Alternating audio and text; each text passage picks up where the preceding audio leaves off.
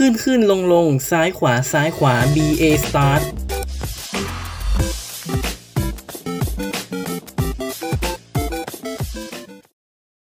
บทสรุปของตำนานแคส l เ a เนียเริ่มต้นขึ้นหลังจากเหตุการณ์ใน Dawn of Sorrow ครับ บทที่ 10 สาบานด้วยหัวใจอันหนักแน่นว่าจะเข้าต่อสู้อย่างสุดฝีมือ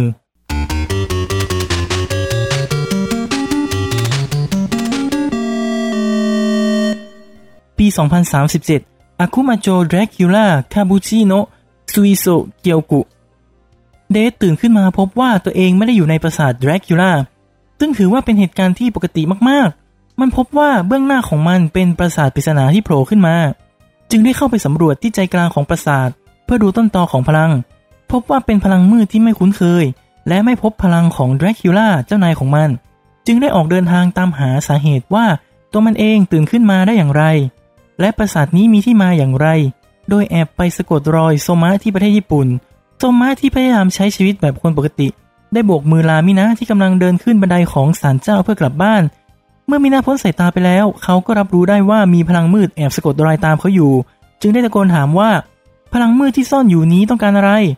เดทได้ปรากฏร่างขึ้นต่อหน้าโซมะพร้อมกล่าวขอโทษที่กระทำการหยาบคายโซมะเมื่อได้พบกับเดทในสถานที่แบบนี้ก็ตกใจ เพราะไม่ทันได้เตรียมตัว แต่ก็ตั้งท่าเตรียมจะต่อสู้ เดทได้เห็นสีหน้าที่ตกใจของสุดขีดก็ได้ปล่อยเคียว ซึ่งเป็นอาวุธประจำกายลงบนพื้น เพื่อเป็นสัญญาณว่ามันไม่ได้จะมาทำอันตรายแก่เขาแต่อย่างใดโตมาก็ตระหนักได้ว่านี่เป็นครั้งแรกที่เขาได้พูดคุยกับเดท เป็นครั้งแรกในรอบหลายปีที่เขาได้พูดคุยกับปีศาจ เดทจึงได้เข้าใจว่าเขายังไม่ทราบเรื่องประสาท จึงได้ออกตัวไปว่าที่มันมาที่นี่หากแต่จะชวนโซมาไปเป็นเจ้านายของปราสาทและเจ้านายของมัน โซมาตอบไปว่าเขาไม่ได้มีความคิดจะกลับไปเป็นจอมมารและไม่คิดจะใช้พลังอีกแล้ว เดทเปลี่ยนสีหน้าไปเป็นสีหน้าไร้ชีวิต ก่อนตอบโซมาไปว่า เช่นนั้นมันจะไม่ยุ่งเกี่ยวกับโซมะเขาและมีน่าจะปลอดภัย ทั้งคู่จะได้ใช้ชีวิตแบบคนปกติ และในเมื่อโซมาไม่ตกลงเป็นเจ้านายของมัน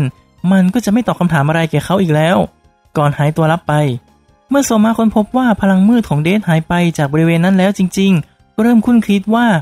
หรือว่าปราสาทนั้นจะกลับมาอีกแล้ว จึงได้ติดต่อไปยังกินยะ และได้ค้นพบว่าเขากับศาสนาจักรก็เพิ่งได้รับข้อมูลภาพถ่ายดาวเทียมในบริเวณช่องเขาที่ประเทศโรมาเนีย เกิดหมอกดำขนาดใหญ่ปกคลุมทั่วพื้นที่ ทีแรกคิดว่าดาวเทียมมีปัญหา แต่พอมีเด็กจากหมู่บ้านใกล้เคียงหายตัวไป ทางศาสนาจักรจึงวางแผนจะส่งจูเลียสเบลมอนต์กับโยโกะเบลนาเดสเข้าไปสำรวจสถานที่และออกช่วยเหลือ วันต่อมาที่หมู่บ้านกลางหุบเขาในประเทศโรมาเนีย หญิงสาวคนหนึ่งควบม้าด้วยเสื้อผ้าที่ไม่เข้ากับยุค เธอชื่อมิเชลดานาสตี้เป็นทายาทสายตรงกับแกรนต์ดานาสตี้หนึ่งในวีรบุรุษที่เคยต่อสู้ร่วมกับเทรเวอร์เบลมอนต์ในการปราบแดรคูล่าเมื่อหลายร้อยปีก่อน เธอฝึกฝนตัวเองมาตั้งแต่เด็ก และได้มาทำงานให้กับศาสนาจักรจนได้พบกับคู่หูเป็นชายชื่อเคอร์ติสแลงเขาเป็นลูกศิษย์ของจูเลียสที่ได้รับการฝึกฝนให้เก่งเรื่องการใช้แส้มิเชลลงจากม้ามาเพื่อสมทบกับเคอร์ติสที่หมู่บ้านใกล้ๆกับหุบเขา ทั้งคู่ทบทวนภารกิจจากทางศาสนาจักรที่ให้ล่วงหน้าเข้ามาสำรวจปราสาทและเคลียร์เส้นทางก่อน เธอรู้ดีว่าเคอร์ติสเป็นคนที่ดื้อดึง ไม่ว่าอะไรก็จะหยุดเขาไม่ได้ เขามีความคิดที่จะเข้าไปสำรวจปราสาทแต่เพียงผู้เดียว ซึ่งเธอก็เป็นห่วงชีวิตของเขา จึงได้อาสาจะตามเข้าไปด้วย แต่ก็ถูกเคอร์ติสลอบทำร้ายจนหมดสติ ก่อนมุ่งหน้าเข้าไปในปราสาทเพียงตัวคนเดียว เมื่อเธอมีสติคืนมาจึงได้เรียบควบม้าตามไปที่ปราสาท ได้พบกับรถมอเตอร์ไซค์ของเขาจอดเสียหน้าปราสาท จึงได้รู้ว่าเขาเข้ามาถึงที่ปราสาทแล้ว เมื่อเดินทางเข้าไปในปราสาทก็พบว่าเคอร์ติสนอนจมกองเลือด ร่างเต็มไปด้วยรูพรุน และนอนไร้ลมหายใจ เธอตกใจมากคิดว่าจะต้องเสียเขาไปแน่ๆ ทันใดนั้นชายหัวล้านก็ปรากฏตัวขึ้นมา พร้อมสาดน้ำยาเพิ่มพลังใส่ร่างของเคอร์ติส เธอตกใจและหวาดกลัวประมาณหนึ่งทันใดนั้นเขาก็เริ่มมีสติกลับคืนมา มิเชลก็ประหลาดใจ เคอร์ติสที่มีสติก็เริ่มพึมพำและพบว่าเขาสูญเสียความทรงจำในบางช่วงไป โดยที่ยังพึมพำออกมาได้ว่าจะต้องทำลายปราสาทนี้ชายหัวล้านเลยตอบว่าเขาเข้าใจได้ว่า อาจจะบาดเจ็บและช็อกจนสูญเสียความทรงจำไปชั่วขณะ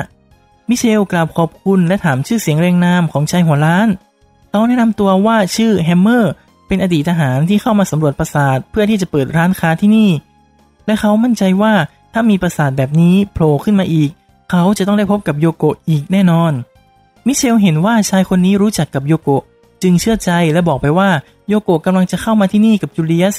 แฮมเมอร์ที่กำลังยิ้มฝันหวานก็ห่อเหี่ยวลงทันที พร้อมตัดพ้อว่าตาแก่นั่นอีกแล้วเหรอ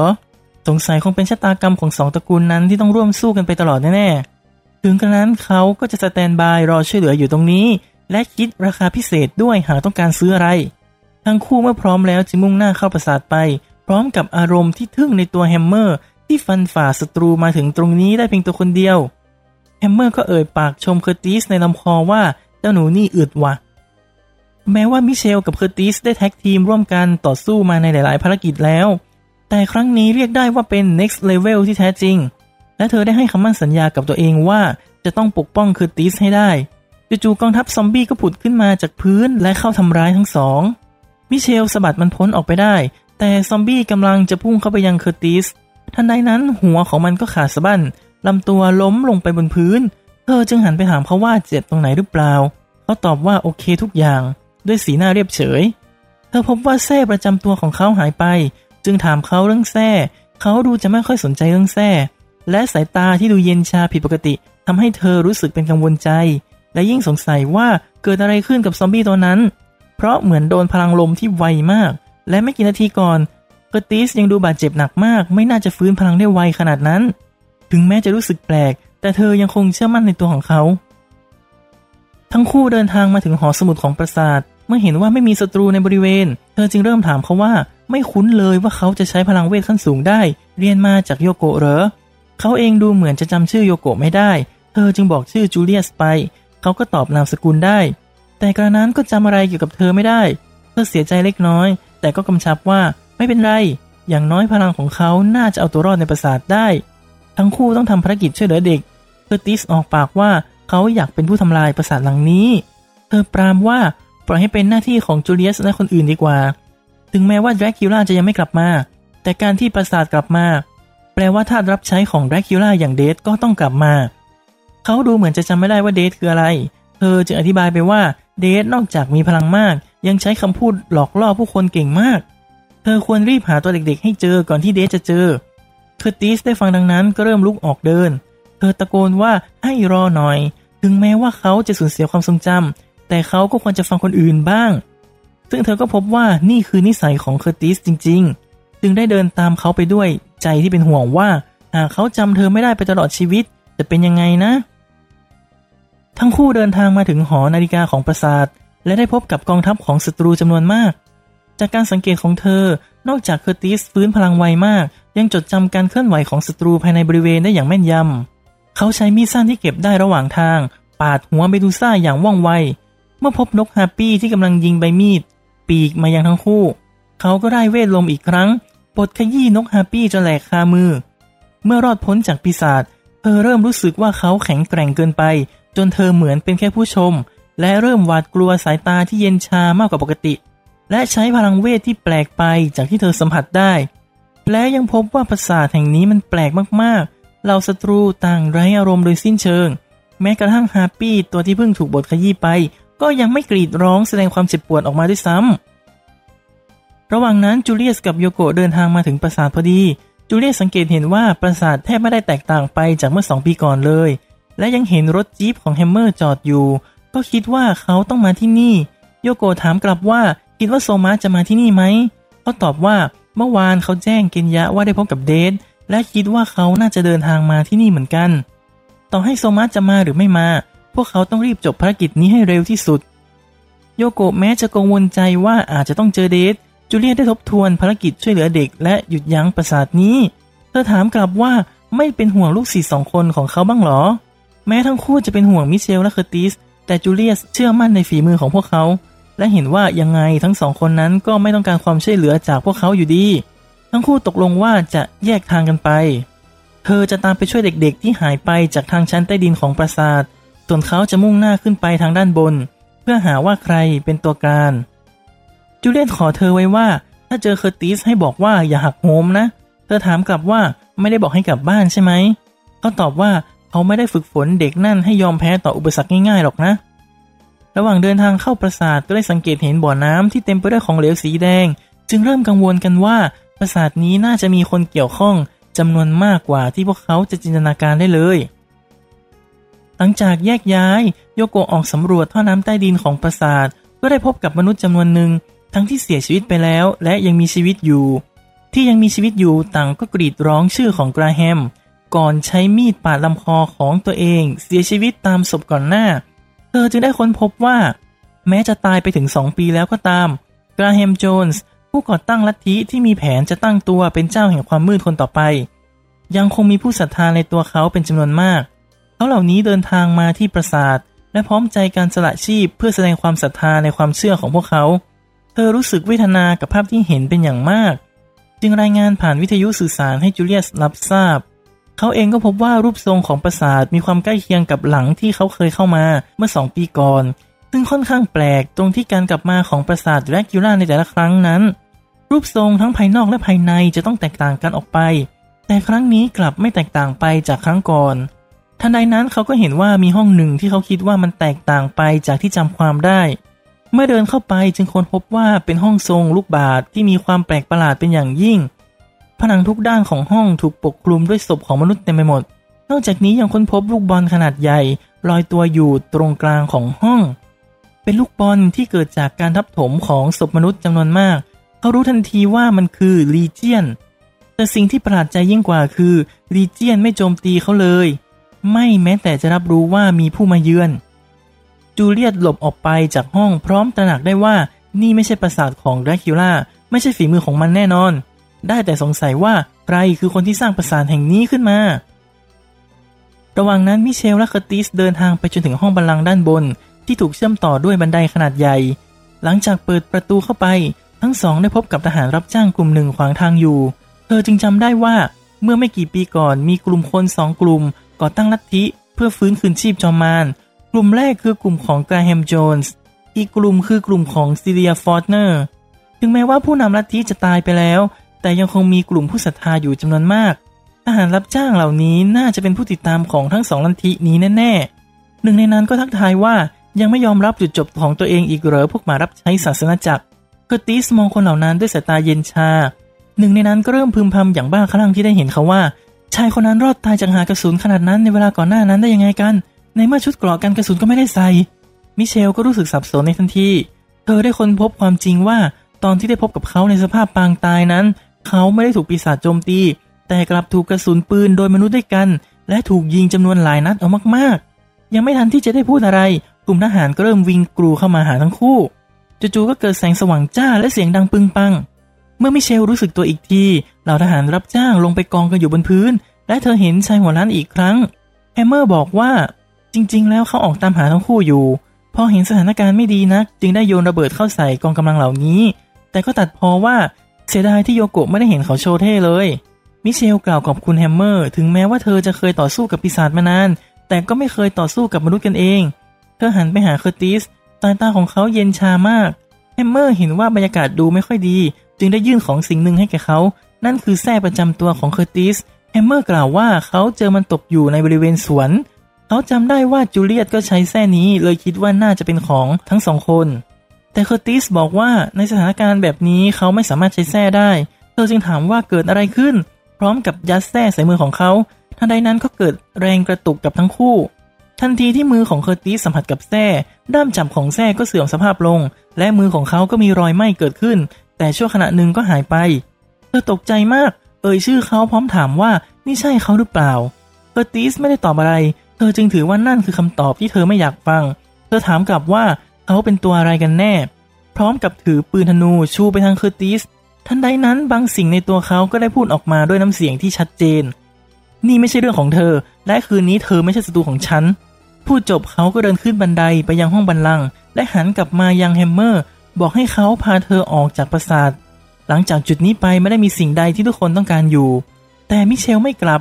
แฮมเมอร์เห็นว่าบรรยากาศไม่ดี แต่ไม่คิดว่าจะมีอันตราย จึงได้ขอตัวออกไปตามหาคนอื่นๆต่อ มิเชลก็ตะโกนถามไล่หลังว่า ถ้าเขาปฏิเสธแส้ก็แปลว่าถูกครอบงำด้วยศาสตร์มืด แต่เธอไม่เชื่อว่าเขาจะเป็น doppelganger หรือแม้กระทั่ง incubus หรือซอมบี้เขาเป็นใครกันแน่ ไม่ทันที่เขาจะได้ตอบ มือขวาของเขาก็เริ่มขยับ หลังจากมีเงาของโครงกระดูกขนาดยักษ์ปรากฏขึ้นมา มิเชลตกใจจนทำอะไรไม่ถูก แต่สังเกตเห็นว่ามีดสั้นในมือของเคอร์ติสพุ่งมาปักที่โครงกระดูกนั้นอย่างว่องไวและเธอได้เห็นว่าโครงกระดูกนั้นคือเดท เดทดึงมีดที่ปักกะโหลกของมันออก พร้อมกับเสกเคียวยักษ์ออกมาหมายจะฆ่าทุกคนเคอร์ติสตะโกนให้เธอหลบไป ก่อนพุ่งเข้าไปยังเบื้องหน้าของมัน แต่ไม่ทันที่เคียวของมันจะปรากฏอย่างเต็มรูปแบบ ร่างของมันก็ถูกหั่นออกเป็นสองท่อนอย่างรวดเร็ว ทั้งร่างของเดทและเคียวยักษ์ก็ได้สลายหายไป มิเชลสัมผัสได้ว่าพลังมืดที่หลั่งไหลออกมาจากโครงกระดูกนั่น ก็หลั่งไหลออกมาจากร่างของเคอร์ติสด้วยเช่นกัน เคอร์ติสที่กำลังมุ่งหน้าขึ้นไปยังห้องบัลลังก์ต่อเหมือนไม่มีอะไรเกิดขึ้น ก็หันกลับมาบอกเธอว่า เจ้าชื่อมิเชลใช่ไหม ลืมเรื่องนี้ซะ แล้วกลับไปใช้ชีวิตแบบคนปกติ นั่นคือคำขอสุดท้ายของเจ้าของร่างนี้ ย้อนกลับไปวันก่อน หลังจากที่เดทได้พบกับโซมะ มันก็กลับมาที่ปราสาทอีกครั้ง เห็นมนุษย์จำนวนมากกำลังปีนเข้ามาในปราสาท โดยที่ภายในปราสาทก็มีปีศาจจำนวนมาก ไม่ว่าจะเป็นโครงกระดูกปีศาจหรือซอมบี้แต่มันประหลาดใจมากที่เหล่าสัตว์ประหลาดและมนุษย์ไม่เข้าต่อสู้กันเลย เสมือนพวกมันมองไม่เห็นกัน และเคลื่อนที่ผ่านกันไป เดทเดินทางไปถึงถงเต้นรำก็ได้พบกับอดีตสมุนทั้งสองของดรากิล่าคือสโลกราและไกบอน จึงได้ถามไปว่ามันเกิดอะไรขึ้น แต่ทั้งคู่ก็ไม่ได้ตอบ เดทพบว่าที่เห็นเบื้องหน้าคือร่างของสโลกรากับไกบอนก็จริง แต่วิญญาณของมันนั้นไม่ใช่เลย ทันใดนั้นทั้งคู่ก็เริ่มโจมตีเดทมันจึงได้ใช้เกียวตวัดใส่ร่างของทั้งคู่ เกิดไฟลุกไหม้ร่างของทั้งคู่ โดยที่ไม่มีแม้แต่เสียงกรีดร้องใดๆ ทั้งๆที่มันน่าจะทรมานอย่างมาก เดทก็ยิ่งสงสัยอย่างหนัก มีเสียงปรบมือแห้งๆ ดังขึ้นมาจากข้างหลัง เป็นร่างที่สวมชุดขุนนางเก่าสีม่วงสด พร้อมด้วยเสียงชมเชยความเก่งกาจของเดทที่ดังออกมาจากร่างนี้ เมื่อได้เห็นหน้าเดทจึงรู้ได้ทันทีว่าคือออล็อกซ์แวมไพร์ที่เคยเป็นทาสรับใช้ของแดรคิวล่าออล็อกซ์ไม่ได้แปลกใจที่ได้เจอกับเดทในสถานที่แบบนี้ มันบอกว่ารู้อยู่แล้วที่เดทจะต้องฟื้นคืนชีพกลับมาพร้อมกับปราสาท แต่ก็ไม่คิดว่าเดทจะมีความรู้สึกนึกคิดที่แยกออกมาจากเคออส เพราะการคืนชีพปราสาทในครั้งนี้ไม่ได้มีเจ้านายของปราสาท จึงไม่มีคนควบคุมพลังของเคออส วิญญาณปีศาจควรล่องลอยอยู่ในพลังของเคออส แต่คงเพราะว่าขั้นตอนการคืนชีพปราสาทของมันที่รีบร้อนเกินไป จนวิญญาณของเดทหลุดออกมาจากการควบคุมของเคออส เดทบอกว่า ถ้าอย่างนั้นคนที่จะมาเป็นเจ้านายของปราสาทและสืบทอดพลังของแดรคิวล่าก็จะเป็นใครไปไม่ได้นอกจากออล็อกซ์ก็ตัดบทว่าอย่าเอ่ยชื่อของหมาหัวเน่าตัวนั้น เพราะไม่ได้จำเป็น ที่มันสร้างปราสาทไม่ใช่ว่าจะเอาพลังของเคออสออกมาใช้ แต่เพื่อจะตั้งตนอยู่เหนือกว่าพลังของพวกมนุษย์ และพลังของเคออสโดยตรง เดทก็โกรธว่าการปฏิเสธพลังของปราสาทก็คือการดูหมิ่นท่านแดรคิวล่าโธ่เดทยังเหลือความจำเป็นอันใดให้ยังต้องจงรักภักดีกับคนตายอยู่อีก โอ้ใช่ เขาไม่ใช่คนเขาเป็นแวมไพร์และข้าได้บอกไปแล้วว่าข้าไม่ได้จะเอาเคออสมาปกครองโลก เดทถามกลับว่าทำไมมันต้องมายุ่งเกี่ยวกับพลังของเคออสที่ถูกสะกดไว้ในสุริยุปราคา ถ้ามันแค่ต้องการเลียนพลังเหมือนลิงเลียนแบบท่าทางทำไมมันไม่ใช้พลังของตัวเองออล็อกซ์ก็ตอบด้วยน้ำเสียงที่มีความสุขว่า ที่ต้องดึงเอาพลังของเคออสมาใช้ก็เพื่อใช้ปกครองเคออสเอง เพราะมันเคยตกอยู่ในความควบคุมของเคออสมาก่อน และตัดสินใจว่าจะไม่ยอมตกเป็นทาสใครอีกแล้ว เดทก็น่าจะคิดได้เหมือนกัน จากการกำเนิดออกมานอกการควบคุมของเคออสนี้ ช่วงเวลาที่น่าอับอายของมันจะได้จบลง ต่อให้อาลูคาร์ดจะมาหยุดยั้งมัน มันก็จะประกาศสงครามกับเขา พร้อมกับก้มหัวให้เดทด้วยความหยิ่งยโส เดทกล่าวด้วยน้ำเสียงเย็นชาว่ามันจะเป็นคนหยุดยั้งวงจรการกำเนิดปราสาทแดรคิวล่าและมันจะแย่งชิงพลังของเคออสคืนมาจากออล็อกซ์ ฉะนั้นตายซะ ก่อนจะเสกเคียวยักษ์สีบรอนซ์ออกมาออล็อกซ์หลบอย่างรวดเร็ว มันพยายามหนีออกไปทางหน้าต่าง เดทตะโกนให้กลับมา มันตอบไปว่ามันหวังให้พวกเราเจอกันในสถานที่ที่ดีกว่านี้ และอีกอย่างมันกำลังยุ่งมาก เดทเหาะตามออกไปก็พบว่าภายนอกของปราสาท มีผู้คนมารวมตัวกันที่วงแหวนเวทมนต์บริเวณสวนใจกลางของปราสาท ในขณะที่มือของแต่ละคนกำมีดเล่มสีดำไว้ เมื่อวงแหวนเวทประกายแสง ผู้คนที่กำมีดก็สังเวยชีวิตพร้อม ๆ กัน โลหิตที่หลั่งไหลออกมาไหลรวมกันไปเป็นมือสีแดงขนาดยักษ์ออล็อกซ์ที่ลอยอยู่เหนือกว่าเดทก็บอกว่าขอบใจมากไอ้พวกมนุษย์ เดทที่กำลังตกใจกับภาพที่เห็น ก็ถูกมือยักษ์คว้าตัวไว้ ร่างของมันจมลงไปในมือยักษ์มันตะโกนร้องชื่อออล็อกซ์ด้วยความโกรธ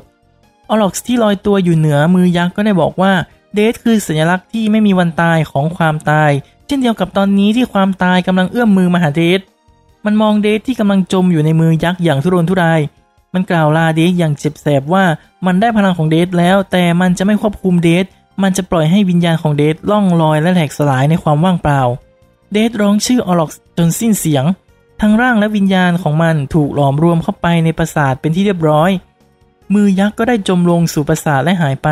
เช่นเดียวกับร่างไร้วิญญาณของมนุษย์ที่เพิ่งสังเวยชีพไปด้วย ทันใดนั้นออล็อกก็สังเกตเห็นว่ามีชายคนหนึ่ง มายืนอยู่ที่ทางเข้าของปราสาท มือข้างหนึ่งถือแส้ที่เอวมีปืนแนบไว้ ชายคนนั้นคือเคอร์ติสแลงเขาตกใจมากที่เห็นเดทกับแวมไพร์ปริศนาต่อสู้กัน และมีมนุษย์จำนวนมากอยู่ที่นี่ออล็อกซ์จึงกล่าวทักทายเคอร์ติสว่า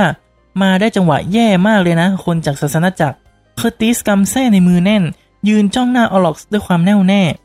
มันหัวเราะร่าบอกว่าเขาแน่มากที่มาที่นี่เพียงคนเดียว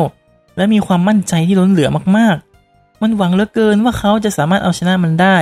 ว่าแต่เขาเคยมีประสบการณ์ในการฆ่าคนมาหรือยังล่ะ ทันใดนั้นทหารรับจ้างหลักสิบคน ก็บุกเข้ามาสมทบกับออล็อกซ์เคอร์ติสตกใจจนสมองหยุดคิดไปชั่วขณะ และไม่ทันที่เขาจะได้ขยับตัวหรือว่าอะไร ทหารรับจ้างเหล่านั้นก็ระดมยิงปืนใส่เคอร์ติสอย่างไม่หยุดยั้ง ร่างของเขากระตุกไปตามแรงปืน จนล้มลงไปบนพื้น รอยกระสุนมากกว่า 28 นัดทำให้หัวใจกำลังจะหยุดเต้น ออล็อกซ์และเหล่าทหารได้พากันออกไป ปล่อยให้เขาร้องครวญครางในช่วงเวลาสุดท้ายของชีวิต มิเชล ฉันจะต้องปกป้องเธอขณะนั้นเขารู้สึกว่าวิญญาณกำลังจะออกจากร่าง เขากำลังจะกลายเป็นส่วนหนึ่งของปราสาท แต่เหมือนว่าโชคชะตาจะไม่เห็นด้วย วิญญาณของเขาถูกดึงไว้ด้วยเคียวที่ไม่มีตัวตน เป็นเคียวที่เกิดจากพลังเวทที่ค่อนข้างแข็งแกร่ง ดึงวิญญาณกลับมาเข้าร่าง พร้อมกันนั้นก็มีพลังความร้อน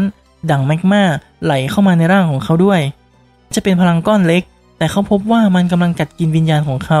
และเขากำลังจะพ่ายแพ้การควบคุมให้กับพลังนั้น ในตอนนั้นเขารู้สึกว่าเขาไม่อาจรักษาชีวิตตัวเองได้แล้ว ไม่ว่าจะอย่างไร แต่ในแวบความคิดนั้นคือ เขาจะพอแล้ว เขาไม่สนว่าอะไรจะเกิดแล้ว ขอให้พระเจ้าหรือใครก็ตามช่วยปกป้องเธอคนนั้นให้ใช้ชีวิตอย่างมีความสุขตลอดไป คำขอของเขาส่งไปถึงพระเจ้าจริง ๆ แต่เป็นพระเจ้าเพียงในนาม เพราะตัวจริงของพระเจ้านั้นช่างตรงกันข้ามกับที่ตัวเขาได้ศรัทธา ตัดกลับมาที่ปราสาทโยโกะที่ออกตามหาเด็กๆ ก็พบตัวในที่สุด จึงได้ส่งข้อความไปบอกจูเลียส เขาถามว่าจะพาเด็กๆออกไปได้ทั้งหมดไหม เธอตอบว่ายังไม่ได้เลย มีศัตรูอยู่เต็มปราสาทไปหมด ไม่ว่าจะฆ่าให้ตายยังไง ไม่นานมันก็จะฟื้นคืนชีพกลับมา จูเลียสจึงบอกว่า เพราะว่าเรายังไม่ได้ฆ่าศัตรูตัวจริงของมันนะสิ ก่อนจะตัดการสื่อสารไป เบื้องหน้าของเขาเป็นหุ่นเชิดขนาดยักษ์ รูปทรงเหมือนร่างกายมนุษย์ที่ผิดเพี้ยน และมีแขนกลจำนวนมากคอยชักใยอยู่ มันคือพ u เพ t มาสเตอร์ศัตรูตัวฉกาจของปราสาท มันคือตัวการที่สร้างปีศาจจำนวนมากมาเพ่นพ่านในปราสาททำให้ปีศาจที่เกิดขึ้นเป็นปีศาจที่ไร้ชีวิตจิตใจ ไร้ความรู้สึก เป็นเพียงร่างกายว่างเปล่า จูเลียสยืนมองพ u เพ t มาสเตอร์อย่างไร้ความเกรงกลัวแส้ในมือกำแน่น กล่าวเบาๆว่าเสียใจด้วยโชว์หุ่นเชิดจะจบลงแล้วแหละ มาถึงจนได้สินะ เป็นไปไม่ได้เลยที่แกจะมาในสภาพแบบนี้ได้ออล็อกซ์ที่รอต้อนรับในห้องบัลลังก์เอ่ยปากชื่นชมเคอร์ติสวิญญาณของเดทที่อยู่ในร่างของเคอร์ติสก็บอกว่าเขาตั้งใจมาที่นี่เพื่อจะกำจัดวิญญาณของมันออล็อกซ์ตัดสินใจว่าจะไม่เก็บศัตรูของมันไว้อีกแล้ว จึงเริ่มเคลื่อนที่ด้วยความเร็วสูงไปทางเดท เดทเสกเคียวยักษ์ขึ้นมาต้านอย่างทันควัน และยังเสกเคียวเล็กขึ้นมาโจมตีออล็อกซ์จากด้านหลังด้วย มันพุ่งหนีขึ้นทางด้านบนของห้อง บอกว่ายังไงปราสาทยังคงมีวิญญาณของผู้คนที่สละชีพอยู่ พอจะเอามาใช้ฆ่าเดทได้ จึงอัญเชิญมือยักษ์สีแดงขึ้นมาจากพื้นห้องเกียวยักษ์ของเดทก็ตวัดใส่มือยักษ์ขาดเป็นสองท่อน มือยักษ์แตกสลายเป็นสายเลือดพุ่งกระจายไปทั้งห้องออล็อกซ์ประหลาดใจ แต่ก็ค้นพบว่า ที่เดทเอาวิญญาณไปสิงในร่างมนุษย์ ก็เพื่อเป็นเกราะป้องกัน ไม่ให้วิญญาณสัมผัสกับมือยักษ์นั่น แต่ถ้าเจ้าของร่างตายวิญญาณของเดทก็จะตายไปด้วย พร้อมกับความหยิ่งพยองของเดทเดทกล่าวตอบว่าเป็นคำพูดโง่ๆของคนที่ลอกเรียนประสาทโดยใช้ร่างของมนุษย์ มันตอบกลับว่ามันไม่ได้ปรารถนาจะลอกเรียนประสาทของแดรคิล่าแต่เป็นความมืดบอดในจิตใจมนุษย์ต่างหาก พร้อมอธิบายต่อว่า หลังจากที่กราแฮมโจนส์ตายไป เราสาวกที่ยังศรัทธาอยู่มีความเชื่อว่า หากสร้างประสาทของแรคิล่ากลับคืนมาในสภาพเดิมได้ ผู้นำของเขาก็จะฟื้นคืนชีพกลับมาด้วย จึงได้สละชีพและวิญญาณเพื่อสร้างปราสาทแห่งนี้ พวกเขาต้องการเป็นร่างกายให้กับพระเจ้าองค์ใหม่ ด้วยการชำระโลกใบเก่า และสร้างโลกใบใหม่ขึ้นมา กลุ่มคนพวกนั้นเดินทางมาที่วาลาเคียในขณะที่เกิดสุริยุปราคาบางส่วน ซึ่งพอไม่ได้เกิดเต็มดวง จึงไม่มีพลังมากพอที่จะดึงประสาทออกมาได้ แต่ยังมีพลังมากพอที่จะอัญเชิญปีศาจสองตน ที่มีพลังสูงมากๆออกมาได้ ตัวแรกคือลีเจียน ตัวที่สองคือพัพเพ t มาสเตอร์ มันน่าเศร้ามากที่ในขณะที่วิทยาศาสตร์ก้าวหน้า แต่ศาสนาและความเชื่อกลับตกต่ำลง ผู้คนเริ่มไม่ต้องการชีวิตที่อมตะ แต่กลับอยากไปนั่งเคียงข้างพระเจ้าในโลกใบใหม่ มันคือความปรารถนาที่แย่มากๆ และนั่นทำให้ผู้คนเข้าไปเลื่อมใสศรัทธาในตัวกราแฮมโจนส์เดทเสกเคียวออกมาโจมตีออล็อกซ์ไม่หยุดยั้ง มันก็หลบได้ตลอด พร้อมถามกลับว่า ได้เรียนรู้อะไรบ้างไหมหลังจากที่มาแย่งร่างกายของมนุษย์ไป มาเบียดเบียนวิญญาณของมนุษย์คนหนึ่งไป เดซตอบกลับว่าพวกเราต่างเกิดมานอกเหนือการควบคุมของเคออสและไม่มีความจำเป็นที่ตนจะต้องเข้าใจจิตใจของมนุษย์ในแต่ละคน มันตอบกลับว่าไม่คิดว่าจะได้ยินคำนี้จากคนที่คอยรับความเจ็บปวดจากพวกเบลมอนต์มาโดยตลอด มันแตกต่างจากแรคิล่า มันชอบดูมนุษย์ ชอบดูความรู้สึกเวลาที่ถูกลืม มันน่าสนใจมากๆ และยังมีความปรารถนาอีกว่า หากได้ควบคุมจิตใจของพวกมนุษย์ ความยุ่งเหยิงหรือเคออสที่พวกนั้นสร้างขึ้นมา จะยังคงเกิดขึ้นอยู่หรือไม่ มันไม่ได้ต้องการความสงบสุขไปมากกว่าการได้ทดลองความท้าทายเช่นนี้ เดทได้ฟังดังนั้นก็รู้สึกขยะแขยงมากๆ ในขณะที่ออล็อกสติกหัวกะโหลกขนาดใหญ่ขึ้นมา เกลียวของเดทได้ตัดแขนขวาของออล็อกขาดลง จังหวะนั้นมิเชลได้ตามเข้ามาในห้องพอดี เดทหันกลับไปบอกว่าขึ้นมาทำไม ที่นี่ไม่มีอะไรให้ตามหา เธอถามว่าเด็กอยู่ที่ไหน เธอตอบว่าเด็กถูกค้นพบแล้ว โดยคู่หูของเธอนั่นแหละ เธอได้ฟังดังนั้นก็ยังไม่ค่อยเชื่อใจเดทนัก แต่อ่านสีหน้าของออล็อกก็เชื่อว่าจริง มันบอกว่าที่ลักพาตัวเด็กมาเพื่อการผิดแผน ถ้าเกิดว่าปราสาทนี้ถูกทำลายด้วยอาวุธยุทโธปกรณ์ ก่อนที่แผนการจะสำเร็จ มันจะเอาเด็กเหล่านี้มาสังเวยต่อ มิเชลได้ฟังก็เริ่มตื่นตัว ถามเดทว่าเคอร์ติสตายแล้วจริง ๆ เหรอ ออล็อกยังตอบว่าเธอไม่ได้สังเกตเข้ามาตั้งแต่ต้นเลยเหรอไง ตั้งแต่ตอนที่เขานอนจมกองเลือดที่สวน เธอตอบว่าต่อให้มองออกก็ยอมรับไม่ได้หรอก เดทบอกให้เธอกลับไป เพราะเป็นคำขอสุดท้ายของวิญญาณของเขา เธอตอบว่าถ้าจะให้ทิ้งร่างของเคอร์ติสแล้วหนีออกไปจากปราสาท เธอก็จะจมอยู่กับความรู้สึกนี้ไปตลอดชีวิต นั่นไม่ใช่ชีวิตสงบสุขที่เขาต้องการหรอก ออล็อกซ์กล่าวตอบว่า แบบนี้เธอก็พร้อมจะตายแล้วน่ะสิ เธอตอบว่าพูดแบบนี้ดูถูกความแข็งแกร่งของเธอเกินไปแล้ว มันก็ไม่พูดต่อสะบัดปลายดาบมาทางเธออย่างรวดเร็ว เธอเตรียมใจไว้แล้วว่าจะต้องเจ็บตัวแน่นอน แต่คิดช้าไปเดทในร่างของเคอร์ติสนำร่างมารับคมดาบแทน พร้อมตะโกนบอกให้เธอหลบไป เพราะนี่คือศัตรูของมันไม่ใช่ของเธอออล็อกประหลาดใจมากที่เดทออกตัวปกป้องมนุษย์ มันตอบว่ามันไม่ได้ปกป้องมนุษย์หรอก มันแค่เอาร่างกายของมนุษย์มาใช้เป็นก่อกำบัง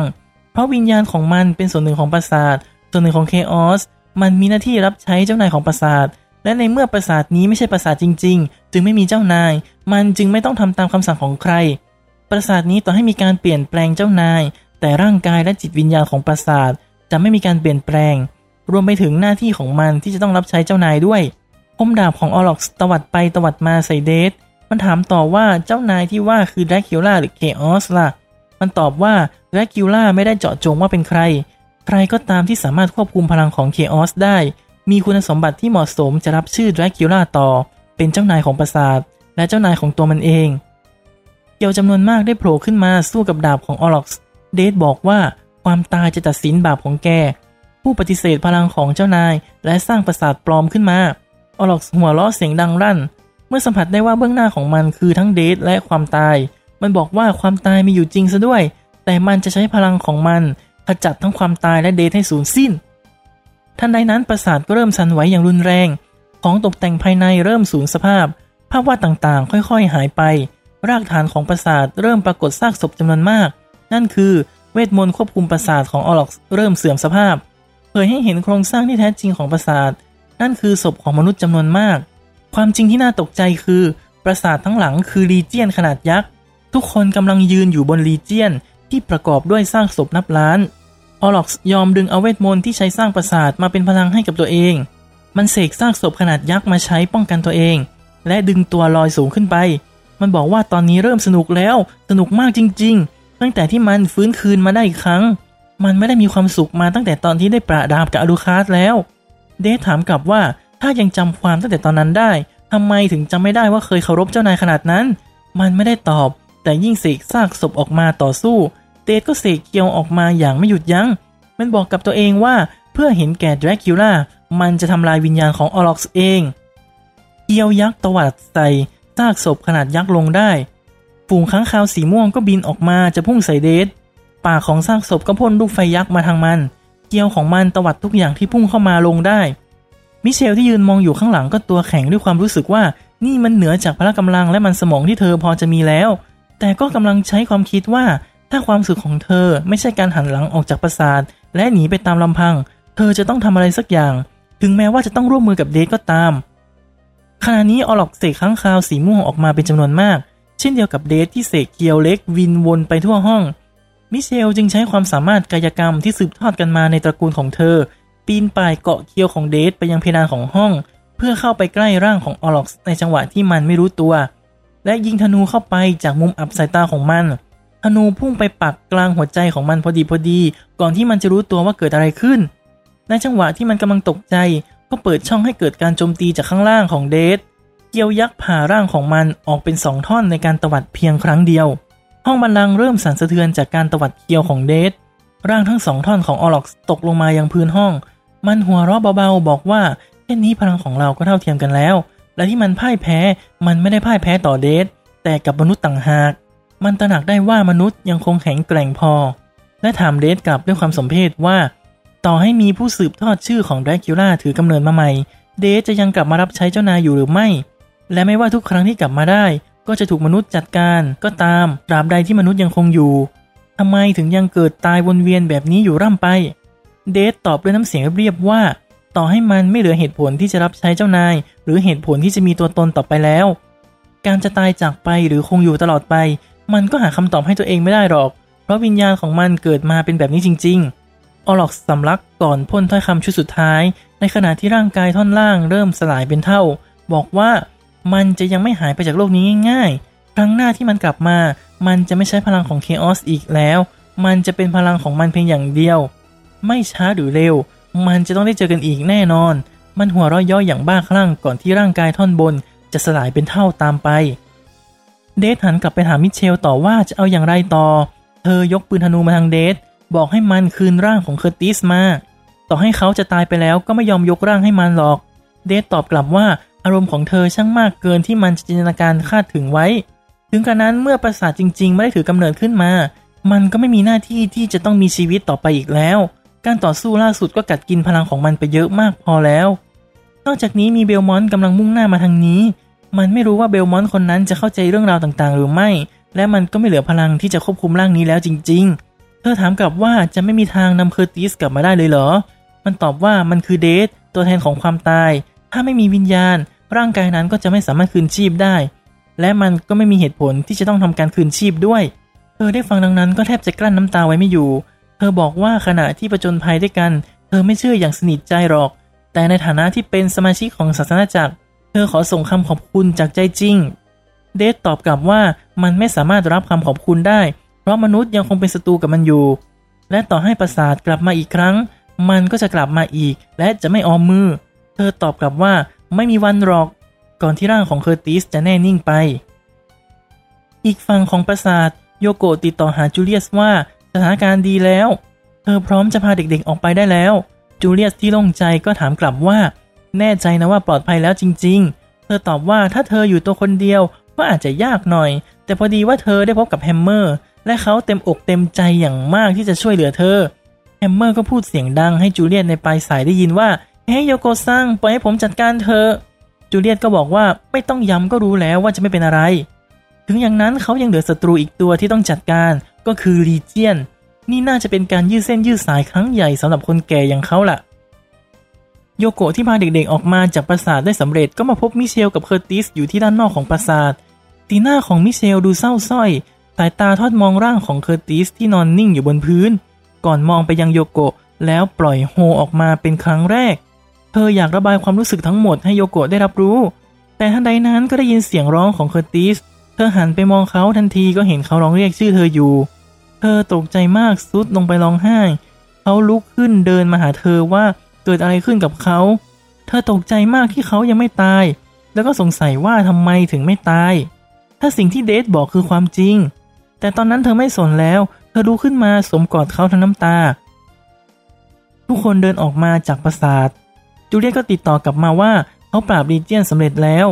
เมื่อแสงอาทิตย์เริ่มส่องขึ้นมา ทั้งร่างของปีศาจและซากศพมนุษย์ที่กองทับถมบริเวณปราสาทก็ค่อยๆสลายกลายเป็นเท่าทั้งหมด เธอเห็นภาพที่น่าเวทนา ก็ได้แต่หวังว่าวิญญาณเหล่านั้นจะถูกปลดปล่อยให้เป็นอิสระ ระหว่างเดินทางกลับหมู่บ้าน เธอก็ทบทวนคำพูดต่างๆ ไปด้วย เธอสงสัยว่าระหว่างที่ Death ครอบครองร่างกายของเคอร์ติสเป็นไปได้ไหมที่เขาจะยังไม่ได้ตาย และเธอก็จำได้ว่าบรรพบุรุษของเธออย่างแกรนท์ก็เคยถูกแดรคิวล่าสาปให้กลายเป็นปีศาจก่อนที่จะได้รับการช่วยเหลือจากเทรเวอร์เบลมอนต์จนกลับกลายมาเป็นมนุษย์ปกติ บางทีเคอร์ติสก็อาจจะเป็นสภาพนั้น วิญญาณของเขาน่าจะยังคงสภาพไว้ตอน Death เข้าร่างมา และเมื่อมันจากไปก็คืนวิญญาณให้แก่เขา แต่เธอก็ยังสงสัยด้วยความกังวลใจว่าจะยังมีวิญญาณของเดทหลงเหลืออยู่ในตัวของเขาหรือไม่ แต่เธอก็ไม่อาจทราบคำตอบได้ เพราะคนที่สามารถตอบคำถามให้เธอก็ไม่อยู่แล้ว แต่เธอน่าจะรู้คำตอบได้หลังจากที่ประสาทกลับมาอีกครั้ง และถ้าเดทกลับมาในฐานะศัตรู เธอสาบานด้วยหัวใจอันหนักแน่นว่า จะเข้าต่อสู้อย่างสุดฝีมือโดยไม่ลังเล แม้ว่าเธอจะเห็นว่ามันเป็นศัตรูที่ค่อนข้างซื่อสัตย์และสุภาพไปจนถึงจุดจบ แสงอาทิตย์ส่องขึ้นมาในป่าราวกับว่าไม่เคยเกิดเหตุการณ์ฝันร้ายมาก่อน แม่น้ำที่เป็นน้ำแข็งค่อยๆ ละลาย ไหลเป็นสายน้ำที่ต้องประกายแสงแดดอย่างสวยงาม เช่นเดียวกับกระแสของชีวิตและความตาย ที่มนุษย์ต้องทำความเข้าใจอย่างท่องแท้ เพื่อที่จะมีบทบาทในการถือกำเนิดครั้งต่อไป ตำนานแคสเซิลเวเนียทำลายหลักจบลงเพียงเท่านี้ ติดตามต่อในครั้งหน้าจะเป็นตำนานไกเดนหรือภาคแยกในอีกทำลายหนึ่งครับ ชอบในเรื่องของภาคไหนหรือชอบตัวละครไหน สามารถเข้ามาพูดคุยกันได้ตลอดเลย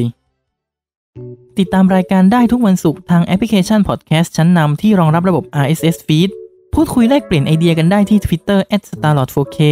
แต่กำลังใจไม่เอาจะเอาเงินสำหรับวันนี้สวัสดีครับ thank you